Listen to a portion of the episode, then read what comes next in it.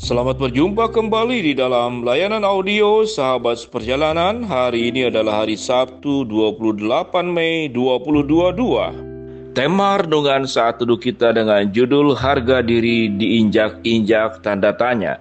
Harga diri diinjak-injak tanda tanya. Firman Tuhan terambil dalam 1 Korintus 6 ayat yang ke-20. Sebab kamu telah diberi, dibeli dan harganya telah lunas dibayar, karena itu muliakanlah Allah dengan tubuhmu. Mari kita berdoa. Bapa yang di dalam surga, biarlah lewat perenungan sahabat perjalanan hari ini, kami memiliki konsep harga diri yang benar sesuai dengan terang kebenaran firman Tuhan. Dalam nama Tuhan Yesus kami berdoa. Amin. Shalom sahabat perjalanan yang dikasih Tuhan. Harga diri adalah hal yang sangat mahal dan itu diajarkan, jangan engkau mau harga dirimu itu diinjak-injak.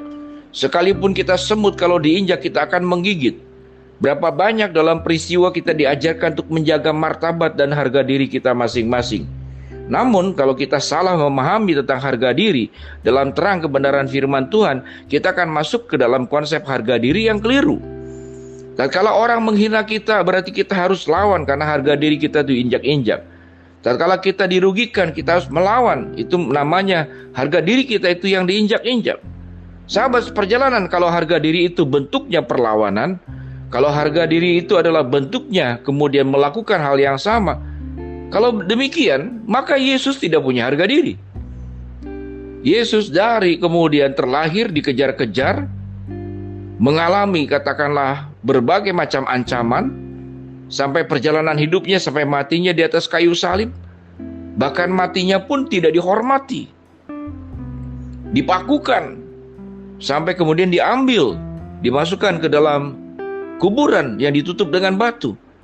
Bagaimana Allah yang Maha Kudus, Maha Suci, Maha Mulia, Maha Agung, Raja di atas segala raja, mau datang kemudian membuat harga dirinya itu diinjak-injak, tidak dihormati, dan Allah di dalam diri Kristus mampu untuk melawan semua ketidakadilan tersebut. Lalu siapakah kita? Apa sesungguhnya harga diri yang diajarkan oleh Kristus? Harga diri itu bukan berbicara tentang melawan kejahatan. Harga diri itu bukan berbicara membalas orang yang sudah menghina, Harga diri itu dibangun di atas kebenaran tatkala hidup kita benar, hidup kita kudus, hidup kita sesuai dengan firman Tuhan, maka engkau sedang menjaga martabat dan harga dirimu yang sesungguhnya. Tatkala kita salah memaknai harga diri, yang terjadi adalah tatkala kita dirugikan, kita difitnah, kita dihina, namun posisinya kita tidak bisa melawan, maka yang timbul adalah sebuah tekad dan janji Ingat satu hari kelak nanti aku akan balas dengan cara yang sama. Karena aku punya harga diri. Itu harga diri yang dibangun. Kalau kita tidak mampu, kemudian yang terjadi adalah keluh kesah, kepahitan, emosi negatif, pikiran-pikiran ingin membalas. Maka engkau sedang merugikan dirimu sendiri karena apa? Konsep harga diri yang keliru. Sahabat seperjalanan yang dikasih Tuhan, Mari coba mengingat kembali sewaktu engkau sedang memperjuangkan yang namanya itu harga diri.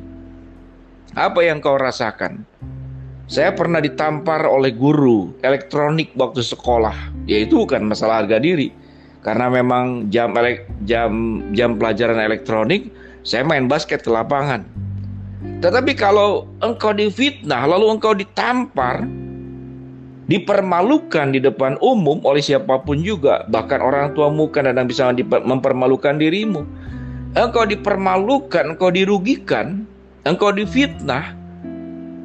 Bagaimana mungkin kita tidak marah? Bagaimana mungkin kita tidak sakit? Bagaimana mungkin kita tidak melawan? Bagaimana mungkin kita tidak membalas?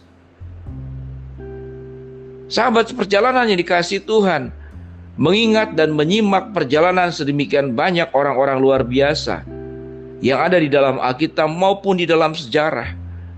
Kalau harga diri kita itu mencoba dibangun di atas sebuah harga diri ya di mana orang tidak boleh menginjak-injak merugikan kita, apakah kita bisa melakukannya? Sangat sulit. Tak kala kita membalas, yang terjadi apa? Yang terjadi memang ada eh, dampak positifnya tapi membalas di dalam hal ini waktu engkau melakukan hal yang sama, maka terjadi katakanlah perkelahian, terjadilah sebuah dosa-dosa yang berkembang biak dari kata-kata kasar, kata-kata hinaan, maka terjadi katakanlah serangan fisik. Mungkin bisa kontak langsung antara fisik dengan fisik atau serangan fisik dengan cara lain. Mungkin kita meracun, mungkin kita, kita melakukan sebuah kecelakaan kepada orang yang bersangkutan dengan modus dan perencanaan yang sudah diatur sedemikian rupa tapi kalau engkau ingin melakukan balasan, maka ada jalurnya, yaitu media hukum yang ada di Indonesia. Engkau berhak.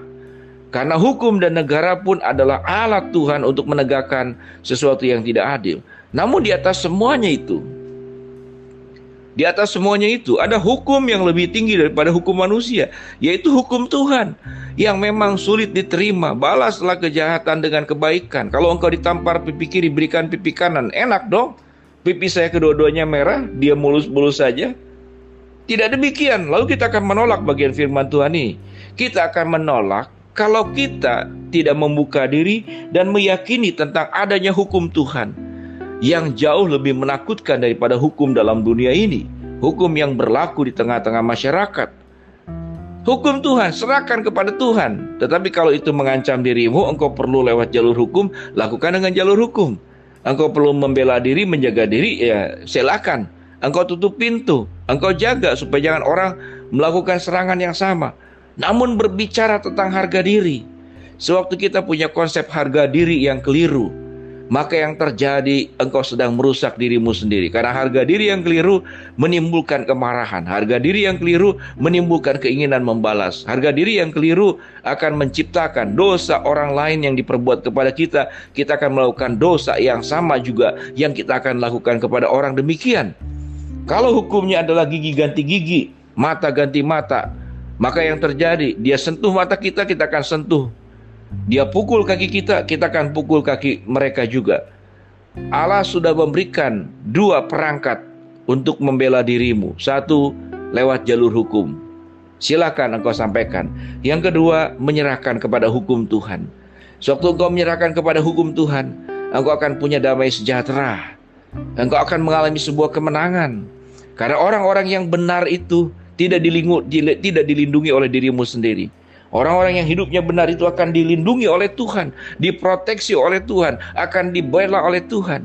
Tatkala keyakinan ini dimiliki oleh setiap sahabat seperjalanan, maka sahabat seperjalanan akan punya harga diri yang benar dan kudus. Harga diri yang sesuai dengan keinginan Tuhan dan bukan harga diri berbicara tentang hal-hal lain. Mari sahabat seperjalanan dikasih Tuhan, saya berdoa untuk sahabat seperjalanan agar punya harga diri yang benar. Tuhan akan menolong dan berkati kita semua. Tuhan Yesus, kami berdoa untuk sahabat seperjalanan agar memiliki harga diri yang benar. Di dalam namamu kami berdoa. Amin.